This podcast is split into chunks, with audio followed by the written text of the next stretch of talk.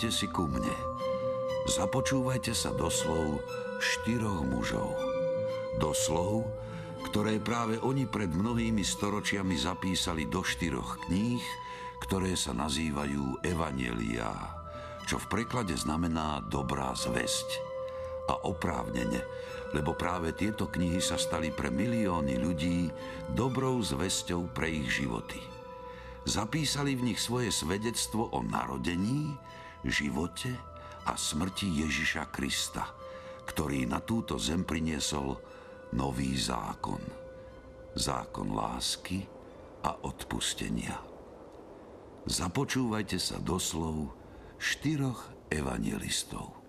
Ja sa volám Ján. Ja Matúš. Ja som Lukáš. A ja Marek. Pred obrazom toho, aký osud bude čakať Ježiša, bol život Jána Krstiteľa. Ako prvý sa narodil, ako prvý začal kázať a krstiť. A žiaľ, ako prvý aj zomrel. Ján Krstiteľ začal totiž čoraz ostrejšie vystupovať proti vtedajšiemu vládcovi Galilei Herodesovi. A tomu sa to samozrejme vôbec nepáčilo.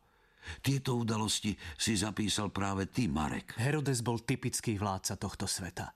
Lestivý, závistlivý, nedôverčivý a krutý. Asi ti o ňom často rozprával svätý Peter, ktorý bol tvojim učiteľom. Nie len on. Židia vtedy naozaj veľmi trpeli pod jeho vládou.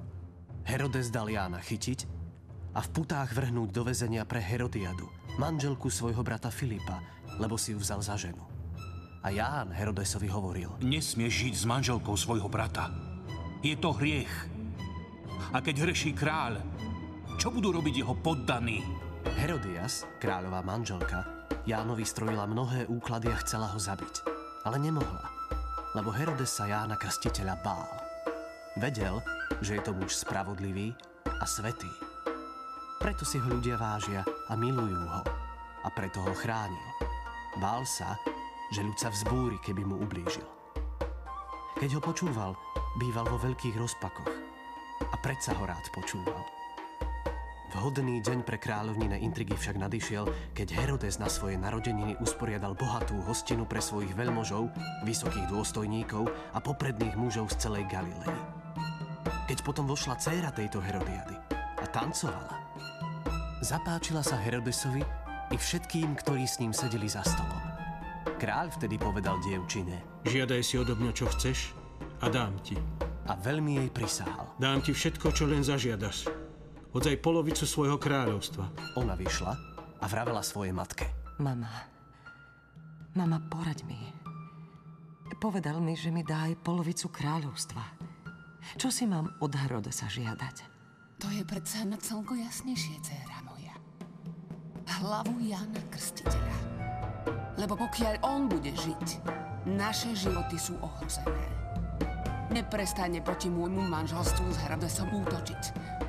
Preto musí zomrieť. A tak dcéra Herodiady hneď utekala dnu ku kráľovi. Už viem. Už viem, čo chcem. Len povedz tu pred všetkými, čo si za svoj tanec žiadaš a už teraz je tvoja žiadosť splnená. Dobre teda. Počúvaj ma, kráľ môj. Chcem, aby si mi hneď dal na mieste priniesť hlavu krstiteľa. Kráľ Herodes sa zarmútil. Ale pre prísahu a kvôli spolustolujúcim ju nechcel sklamať. Hneď poslal Kata a rozkázal priniesť hlavu Jána Krstiteľa. Kat i hneď odišiel vyplniť kráľov rozkaz.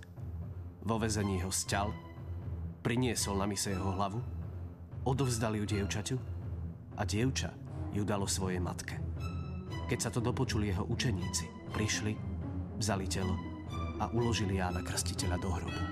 Aj túto dramatickú scénu môžete obdivovať vo všetkých svetových galériách, veď ju namaľovali mnohí výtvarníci a opísali aj mnohí spisovatelia. Tragické stretnutie sveta viery a sveta moci. Medzi tým sa k Ježišovi vrátili jeho učeníci z cesty, na ktorú ich vyslal. Nech sa páči, Marek, pokračuj vo svojom rozprávaní. Apoštoli sa zišli k Ježišovi a prosprávali mu všetko, čo robili a učili. On im povedal, Poďte teraz do ústrania na pusté miesto a trochu si odpočinte. Lebo stále prichádzalo a odchádzalo mnoho ľudí a nemali sa kedy ani najesť. Odišli teda loďou na pusté miesto do samoty. Ale ľudia ich videli odchádzať a mnohí sa dovtípili, kam idú. Pešo sa ta zbehli zo všetkých miest a predstihli ich. Keď Ježiš vystúpil z lode a videl veľký zástup, zľutoval sa nad nimi. Lebo boli ako ovce bez pastiera. A začal ich učiť mnohým veciam. Keď už bolo veľa hodín, pristúpili k Ježišovi jeho učeníci. Pane, toto miesto je pusté a je už veľa hodín. Rozpusť tých ľudí, nech sa rozídu do okolitých osád a dedín a nakúpia si niečo na jedenie. Vy im dajte jesť. My? To máme nakúpiť za 200 denárov chleba a dať im jesť? Veď ich je celý zástup. Koľko máte chlebov? Choďte sa pozrieť. 5 chlebov a dve ryby. To stačí tak pre pár desiatok ľudí a ich sú tisíce. Nebuďte maloverní. Keď bude náš otec chcieť, tak z jedného chleba nakrmi celý svet. Tu Ježiš rozkázal usadiť všetkých ľudí po skupinách na zelenú trávu. A posadali si v skupinách po 100 a po 50. Potom vzal 5 chlebov a dve ryby, pozdvihol oči k nebu, dobrorečil, lámal chleby a dával svojim učeníkom, aby im ich rozdávali. Aj obe ryby rozdelil všetkým. Všetci jedli a nasítili sa. Ba ešte nazbierali 12 plných košov od robín a zvýškov z rýb. A tých, čo jedli chleby, bolo 5000 mužov.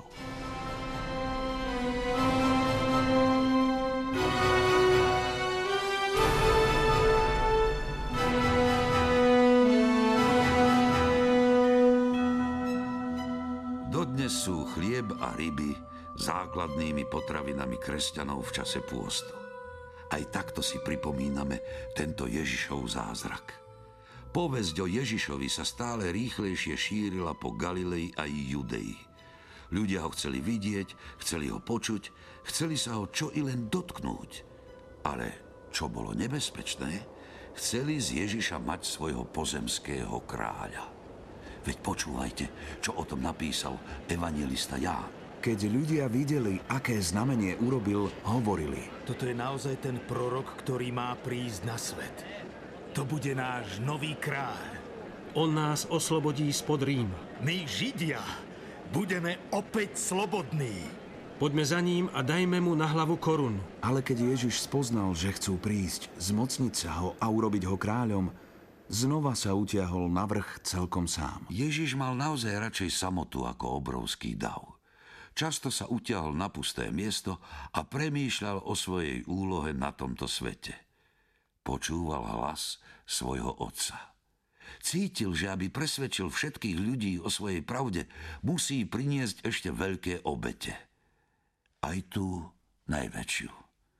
Obetovať sám seba za hriechy nás ľudí. Matúš opísal vo svojom evaneliu jednu krásnu scénu. Opäť sa odohrávala na Genezareckom jazere, kde sa vtedy Ježiš často zdržiaval. Veru často sme sa s Ježišom plavili cez toto obrovské jazero. Občas to bolo aj nebezpečné, keď sa z ničoho nič prihnala prudká búrka. Ale vám sa nikdy nič nestalo. A Ježiša počúval aj vietor a blesky. Ráno nám Ježiš rozkázal, aby sme nastúpili na loďku a išli pred ním na druhý breh, kým on rozpustí zástupy. Keď tak učinil, vystúpil sám na vrch modliť sa. Zvečerilo sa a on tam bol sám. Loďka bola už ďaleko od brehu a zmietali ňou vlny, lebo vietor dul silno proti nám. Ráno, keď sme sa prebudili, odrazu sme v rannej hmle videli, ako sa k nám niečo blíži. Dajaká postava kráčala po hladine priamo k nám. Všetci sme boli vystrašení. Pozrite, čo je to na vodnej hladine? Mátoha! A od strachu mnohí z nás vykríkli, ale Ježiš sa nám hneď prihovoril. Schopte sa. To som ja. Nebojte sa. Pane, ak si to ty, rozkáž, aby som prišiel k tebe po vode. Peter, poď ku mne. Peter vystúpil z loďky, vykročil po vode a šiel k Ježišovi. Ale keď videl silný vietor, naľakal sa. Začal sa topiť a vykríkol. Pane, zachráň ma! Ježiš hneď vystrel ruku, zachytil ho a povedal Petrovi. Maloverný, Prečo si pochyboval? A keď vstúpili do loďky, vietor utíchol. Tí, čo boli na loďke, klaňali sa mu a vraveli. Pane, ty si naozaj Boží syn. Preplavili sme sa na druhý breh a došli do kraja Genezaret. Len čo ho obyvatelia toho kraja spoznali, vyslali poslov do celého okolia. I prinášali k nemu všetkých chorých a prosili ho, aby sa smeli dotknúť aspoň obruby jeho odevu. A všetci, čo sa ho dotkli, ozdraveli. Nie len dvanácti apoštoli, ale stále viac ľudí sa presviečalo o tom, že Ježiš je naozaj ten Mesiáš, ktorý bol Židom prislúbený prorokmi. Ján, ty si tieto chvíle pre nás zachoval vo svojom evanieliu v takejto podobe. Na druhý deň si zástup, čo zostal na druhom brehu mora, všimol, že tam je iba jedna loďka a že Ježiš nenastúpil na loď so svojimi učeníkmi, ale že sa učeníci odplavili cez jazero sami. A z Tiberiady prišli iné lode k miestu, kde jedli chlieb, keď pán vzdával vďaky. No zástup zbadal, že tam nie je ani Ježiš, ani my, jeho učeníci. Preto aj oni nastúpili na loďky, prišli do Kafarnaumu a hľadali tam Ježiša. Keď ho našli na druhom brehu jazera, začudovali sa. Rabi, kedy si sem prišiel? Veru, veru, hovorím vám. Nehľadáte ma preto, že ste videli znamenia, ale preto, že ste jedli s chlebou a nasítili ste sa. Nezháňajte sa za pominutelným pokrmom, ale za pokrmom, ktorý ostáva pre väčší život. A ten vám dá syn človeka. Lebo jeho označil Otec, Boh, svojou pečaťou. Aké znamenie urobíš, aby sme videli a uverili ti? Čo urobíš? Naši otcovia na púšti jedli mannu, ako je napísané, dal im jesť chlieb z neba. Veru, veru, hovorím vám, nie Mojžiš vám dal chlieb z neba, ale môj otec vám dáva pravý chlieb z neba. Lebo Boží chlieb je ten, ktorý zostúpi z neba a dáva svetu život. Pane, vždy nám dávaj taký chlieb. Ja som chlieb života. Kto prichádza ku mne, nikdy nebude hľadovať. A kto verí vo mňa, nikdy nebude žízniť. Ale už som vám povedal, aj ste ma videli a neveríte. Všetko, čo mi dáva Otec, príde ku mne. A toho, kto prichádza ku mne, neodoženiem, lebo som nezostúpil z neba, aby som plnil svoju vôľu, ale vôľu toho, ktorý ma poslal. A vôľa toho, ktorý ma poslal je, aby som nestratil nič z toho, čo mi dal, ale aby som všetko vzkriesil v posledný deň. Lebo vôľa môjho Otca je, aby každý, kto vidí syna a verí v Neho, mal väčší život a ja ho vzkriesím v posledný deň. Ale niektorí Židia na neho šomrali, lebo povedal, ja som chlieb, ktorý zostúpil z neba. Vary to nie je Ježiš, Jozefov syn, ktorého otca a matku poznáme. Ako teda hovorí, zostúpil som z neba? Nešomrite toľko medzi sebou. Nik nemôže prísť ku mne, ak ho nepritiahne otec, ktorý ma poslal. A ja ho vzkriesím v posledný deň. U prorokov je napísané, všetkých bude učiť sám Boh. A každý, kto počul Otca a dal sa poučiť, prichádza ku mne. Nie, že by bol niekto videl Otca, iba ten, ktorý je od Boha, videl Otca. Veru, veru, hovorím vám, kto verí, má väčší život. Ja som chlieb života. Vaši otcovia jedli na púšti mannu a pomreli. Ale toto je ten chlieb, ktorý zostupuje z neba, aby nezomrel nik, kto bude z neho jesť. Ja som živý chlieb, ktorý zostúpil z neba. Kto bude jesť z tohto chleba, bude žiť na veky. A chlieb, ktorý ja dám, je moje telo za život sveta. Čo to hovorí? Ako nám môže dať jesť svoje telo? Takú hlúposť som ešte nepočul. Jesť telo. Veru, veru, hovorím vám. Ak nebudete jesť telo syna človeka a piť jeho krv, nebudete mať v sebe život. Kto je moje telo a pije moju krv, má väčší život a jeho vzkriesím v posledný deň. Lebo moje telo je pravý pokrm a moja krv je pravý nápoj. Kto je moje telo a pije moju krv, ostáva vo mne a ja v ňom. Ako mňa poslal živý otec a ja žijem z otca, aj ten, čo mňa je, bude žiť zo mňa. Toto je ten chlieb, ktorý zostúpil z neba a nie ten, aký jedli otcovia na púšti a pomreli. Kto je tento chlieb, bude žiť na veky. Toto povedal v synagóge, keď učil v Kafarnaume. Keď to počuli jeho učeníci, mnohí z nich povedali. Tvrdá je to reč. Kto to môže počúvať? Ježiš vedel sám od seba, že jeho učeníci na jeho slová šomrú. Toto vás pohoršuje? A čo až uvidíte si na človeka vystupovať ta, kde bol predtým? Duch oživuje, telo nič neosoží. Slová, ktoré som vám povedal, sú duch a život. Ale niektorí z vás neveria. Lebo Ježiš od počiatku vedel, ktorí mu neveria, aj to, kto z nás ho zradí. Preto som vám už predtým hovoril, Nik nemôže prísť ku mne, ak mu to nedá otec. Vtedy ho mnohí z jeho učeníkov opustili a viac s ním nechodili. Ježiš vtedy povedal aj tým dvanáctim. Povedz mi, Peter, aj vy chcete odo mňa odísť? Ku komu by sme išli? Ty máš slová väčšného života. A my sme uverili a spoznali, že Ty si Boží svetý. Nevyvolil som si vás dvanástich? Vyvolil. Ale jeden z vás je diabol. To hovoril o Judášovi, synovi Šimona Iškariotského, lebo on ho mal zradiť a bol jedným z nás, dvanástich. Ježiš sa zámerne vyhýbal hlavnému mestu Jeruzalemu. Vedel, že tam na neho číhajú zákonníci aj farizeji, aby ho obvinili z rúhania a zbavili sa ho. Obávali sa stále viac jeho narastajúceho vplyvu medzi prostými ľuďmi. Ale počas najväčších sviatkov Ježiš do Jeruzalema predsa len vošiel. Aj keď už vtedy vedel, že tu sa jeho životná púť raz skončí. A práve ty, Ján, si Ježiša na jeho cestách do Jeruzalema sprevádzal. Áno, je to tak. Ale tá posledná cesta na neho ešte len čakala. Bol som s Ježišom viackrát v Jeruzaleme. V tých dňoch boli židovské sviatky a Ježiš vstúpil do Jeruzalema. V Jeruzaleme pri Ovčej bráne je rybník, hebrejsky zvaný Betsata a pri ňom bolo 5 stĺl poradí. V nich ležalo množstvo chorých, slepých, chromých a ochrnutých, ktorí čakali, až sa voda pohne.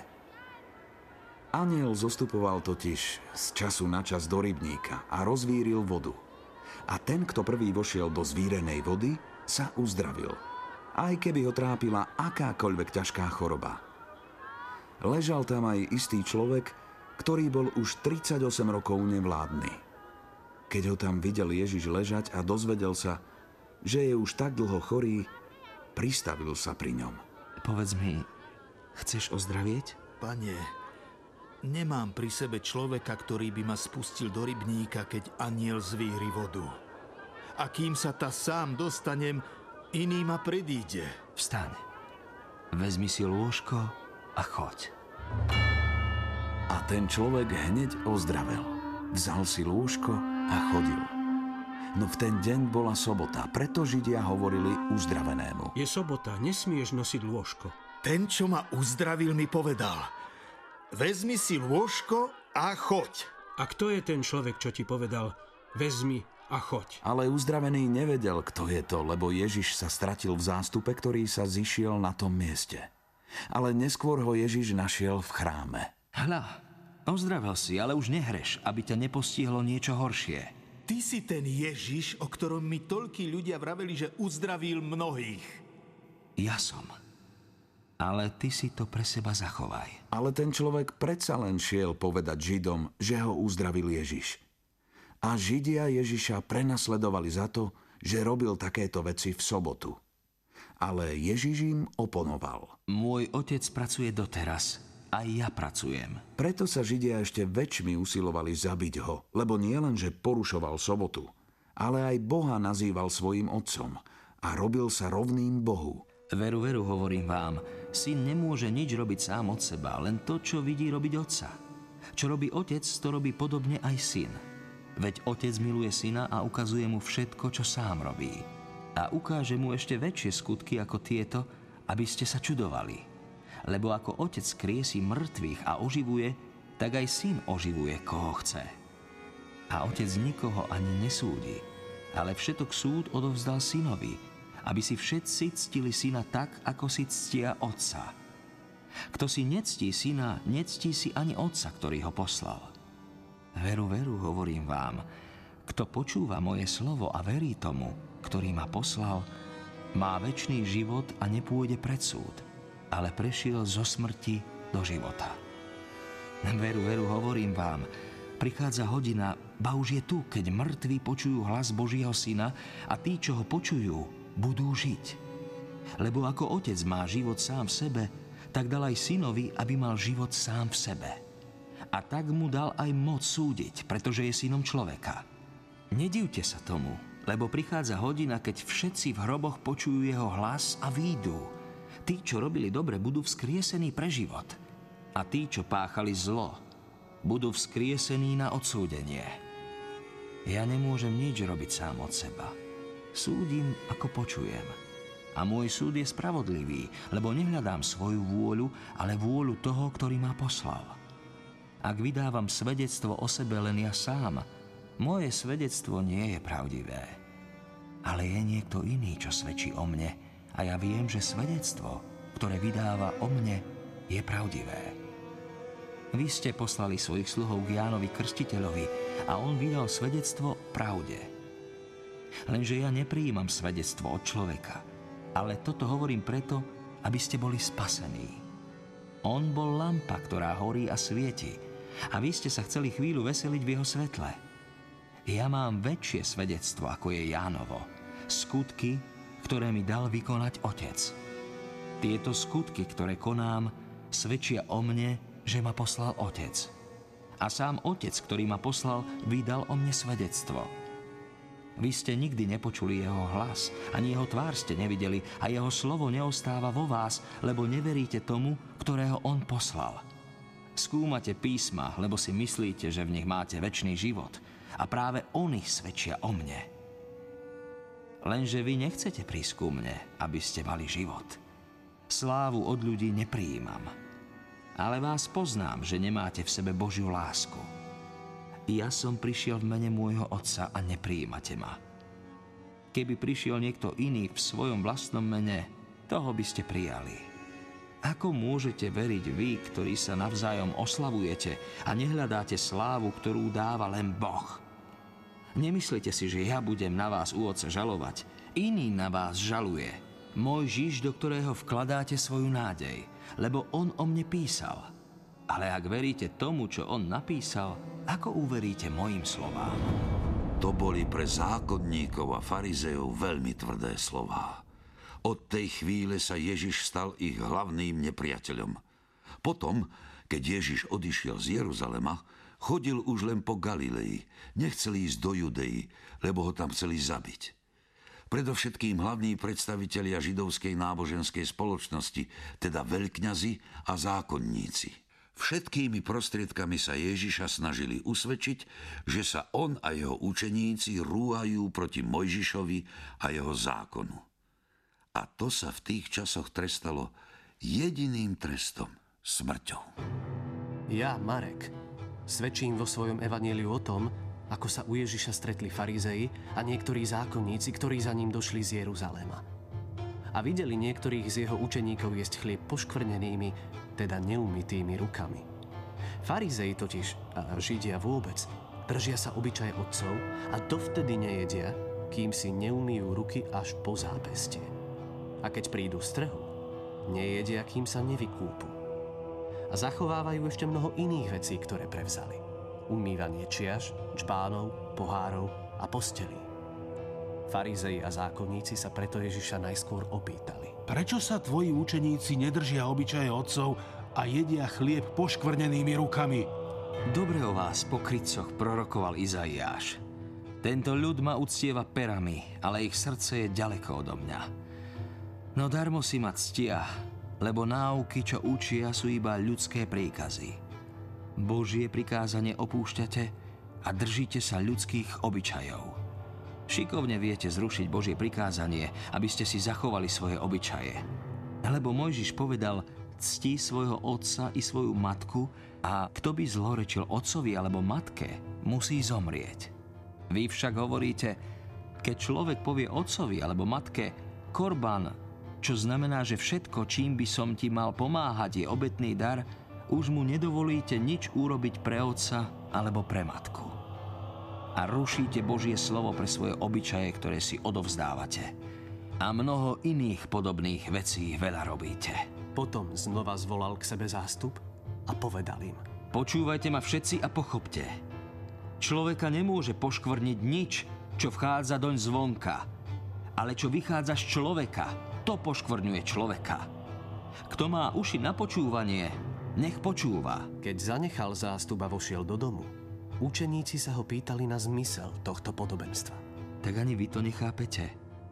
Nerozumiete, že človeka nemôže poškvrniť nič, čo vchádza doň zvonka, veď to nevchádza do jeho srdca, ale do brucha a vychádza do stoky. Týmito slovami vyhlásil Ježiš všetky jedlá za čisté a zrušil prísne Mojžišové príkazy, ktoré sa týkali jedla a pitia. Porušiť tieto príkazy to bolo niečo nemysliteľné a vzbudilo to medzi zákonníkmi aj farizejmi veľkú nevôľu. Inak ortodoxní židia Mojžišové príkazy o čistých, teda kóšer jedlách, zachovávajú dodnes. Čo z človeka vychádza, to poškvrňuje človeka. Lebo zvnútra, z ľudského srdca vychádzajú zlé myšlienky, smilstvá, krádeže, vraždy, cudzoložstvá, chamtivosť, zlomyselnosť, klamstvo, necudnosť, závisť, rúhanie, pícha, hlúposť.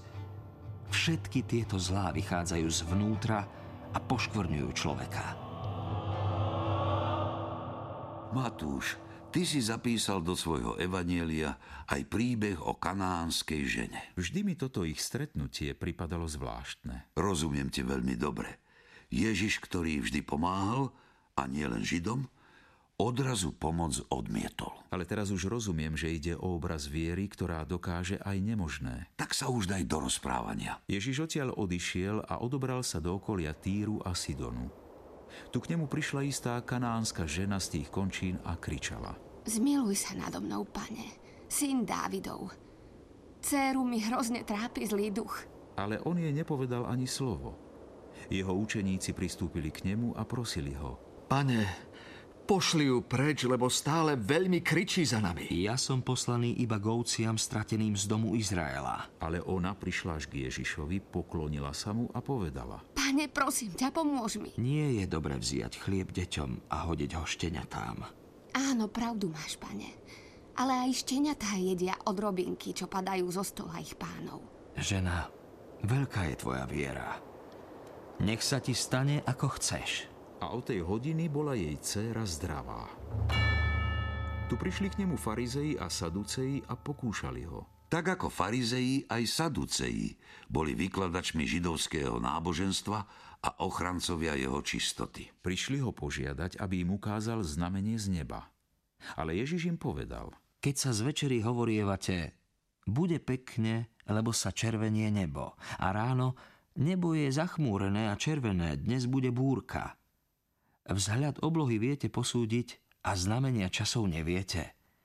Zlé a cudzoložné pokolenie žiada znamenie, ale znamenie nedostane, iba ak znamenie Jonášovo.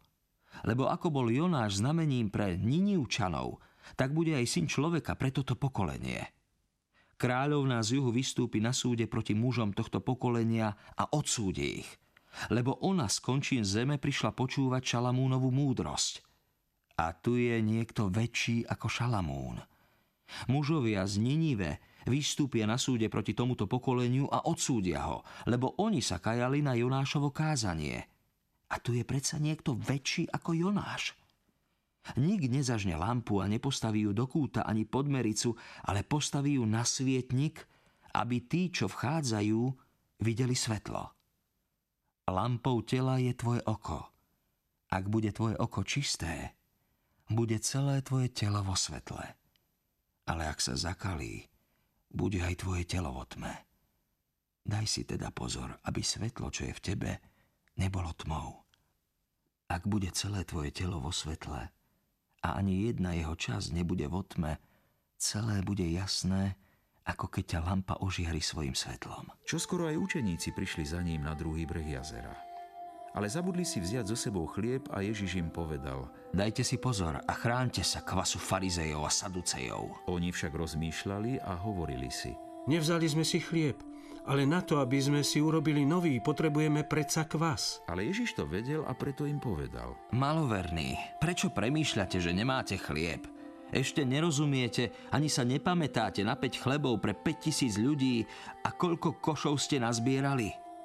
Ani na 7 chlebov pre 4000 ľudí a koľko košov ste nazbierali? Ako to, že nechápete, že som vám nehovoril o chlebe? Ale chráňte sa kvasu farizejov a saducejov. Vtedy pochopili, že im nehovoril, aby sa chránili chlebového kvasu, ale náuky farizejov a saducejov. Keď potom Ježiš prišiel do okolia Cézarej Filipovej, pýtal sa svojich učeníkov. Povedzte mi, za koho pokladajú ľudia syna človeka? Jedný za Jána Krstiteľa, iný za Eliáša. A iný za Jeremiáša, alebo za jedného z prorokov. A za koho ma pokladáte vy? Ty si Mesiáš, syn živého Boha. Blahoslavený si Šimon, syn Jonášov, lebo ti to nezjavilo telo a krv, ale môj otec, ktorý je na nebesiach. A ja ti hovorím, ty si Peter. A na tejto skale postavím svoju církev a pekelné brány ju nepremôžu. Tebe dám kľúče od nebeského kráľovstva. Čo zviažeš na zemi, bude zviazané v nebi. A čo rozviažeš na zemi, bude rozviazané v nebi. Peter v preklade naozaj znamená skala. A určite viete, že práve Apoštol Peter sa len o niekoľko rokov stal jedným zo základných kameňov nového kresťanského náboženstva. Ale viete aj to, že ani Peter Ježišovi často nerozumel a dokonca ho v poslednú noc aj zaprel. Ale to opäť predbieham udalosti. Potom Ježiš prikázal učeníkom, aby nikomu nehovorili, že on je Mesiáš. Od tej chvíle začal Ježiš svojim učeníkom vyjavovať, že musí ísť do Jeruzalema a mnoho trpieť od starších veľkňazov a zákonníkov, že ho zabijú, ale tretieho dňa vstane z mŕtvych. Peter si ho vzal na bok a začal mu dohovárať. Nech ti je milostivý Boh, pane. To sa ti nesmie stať. Choď mi z cesty, Satan. Na pohoršenie si mi Peter, lebo nemá zmysel pre Božie veci, len pre ľudské. Veru, veru, hovorím vám všetkým. Kto chce ísť za mnou, nech zaprie sám seba, vezme svoj kríž a nasleduje ma. Lebo kto by si chcel život zachrániť, stratí ho. Ale kto stratí svoj život pre mňa, nájde ho. Veď čo osoží človekovi, keby aj celý svet získal a svojej duši by uškodil? Alebo za čo vymení človek svoju dušu? lebo syn človeka príde v sláve svojho otca so svojimi anielmi a vtedy odplatí každému podľa jeho skutkov. Veru, hovorím vám, niektorí z tých, čo tu stoja, neokúsia smrť, kým neuvidia syna človeka, ako prichádza vo svojom kráľovstve. O šesť dní vzal Ježiš so sebou Petra, Jakuba a jeho brata Jána a vyviedol ich na vysoký vrch do samoty. Tam sa pred nimi premenil, tvár mu zažiarila ako slnko a odev mu zbelel ako svetlo. V tom sa im zjavil Mojžiš a Eliáš a rozprávali sa s ním. Vtedy Peter povedal Ježišovi. Pane, dobre je nám tu. Ak chceš, urobíme tu tri stánky. Jeden tebe, jeden Mojžišovi a jeden Eliášovi. Kým ešte hovoril, zahalil ich jasný oblak a z oblaku zaznel hlas. To je môj milovaný syn, v ktorom mám zalúbenie. Počúvajte ho. Keď to učeníci počuli, padli na tvár a veľmi sa báli. No pristúpil k ním Ježiš a dotkol sa ich. Vstaňte a nebojte sa. A keď zdvihli oči, nevideli nikoho, iba Ježiša. Keď zostupovali z vrchu, Ježiš im prikázal. Nikomu nehovorte o tomto videní, kým syn človeka nevstane z mŕtvych. Pane, povedz nám, prečo zákonníci hovoria, že najprv musí prísť Eliáš? Áno, Eliáš príde a všetko obnoví. Ba hovorím vám, že Eliáš už prišiel, no nespoznali ho a urobili s ním, čo chceli. Takisto bude od nich trpieť aj syn človeka. Vtedy učeníci pochopili, že im hovoril o Jánovi Krstiteľovi. Ježiš už v tom čase začal svojich učeníkov pripravovať na to, čo sa čo skoro stane. Že ho chytia, budú mučiť, zabijú, ale on vstane z mŕtvych. Aj ty si, Marek, o tom vydal svedectvo. Presne tak. Stalo sa to, keď prechádzali Galileu. Ježiš nechcel, aby o tom zatiaľ niekto iný vedel, a preto učil iba svojich učeníkov. Zapamätajte si moje slová. Syn človeka bude čoskoro vydaný do rúk ľudí a zabijú ho. Ale zabitý po troch dňoch vstane z mŕtvych. Lenže oni nechápali jeho slová, ale spýtať sa ho báli. O niekoľko dní prišiel Ježiš aj s učeníkmi do mesta Kafarnaum, kam chodil veľmi často a rád. Ale vidím, že chceš pokračovať, Matúš. Tak nech sa ti páči. Keď prišli do Kafarnaumu, pristúpili k Petrovi vyberači dvojdrachmy. To bola chrámová daň, ktorú museli všetci platiť, lebo z nej žili kňazi. A povedal. Váš učiteľ neplatí dvojdrachmu. Nemáš pravdu. On určite platí. Keď potom vošiel do domu, Ježiš ho predišiel otázkou. Šimon Peter, čo si myslíš? Od koho vyberajú pozemskí králi poplatky a dane? Od svojich synov či od cudzích? Od cudzích. Synovia sú teda od dane oslobodení. Ale aby sme ich nepohoršili, choď k moru, hoď udicu a rybu, ktorá sa chytí prvá, vezmi, otvor jej ústa a nájdeš peniaz. Vezmi ho a daj im za mňa i za seba. A všetko sa stalo presne tak, ako Ježiš predpovedal. Tak prišli do Kafarnauma. A keď bol v dome, Ježiš sa ich odrazu opýtal. O čom ste sa zhovárali cestou? Ale oni mlčali, lebo sa cestou medzi sebou hádali, kto z nich je väčší. Sadol si, zavolal dvanástich a povedal im. Kto chce byť prvý, nech je posledný zo všetkých a služobník všetkých. Potom vzal dieťa, postavil ho medzi nich, objal ho a povedal im. Kto príjme jedno z týchto detí v mojom mene, mňa prijíma. A kto prijíma mňa, nie mňa prijíma, ale toho, ktorý ma poslal. Práve tu, pri tejto krásnej scéne, ktorá tak jednoducho, ale predsa presne charakterizuje Ježišovo učenie, sa končí druhá časť rozprávania o živote Ježiša Krista, tak ako ho vo svojich evaníliách zapísali štyria muži. Matúš, Marek, Lukáš a Ján.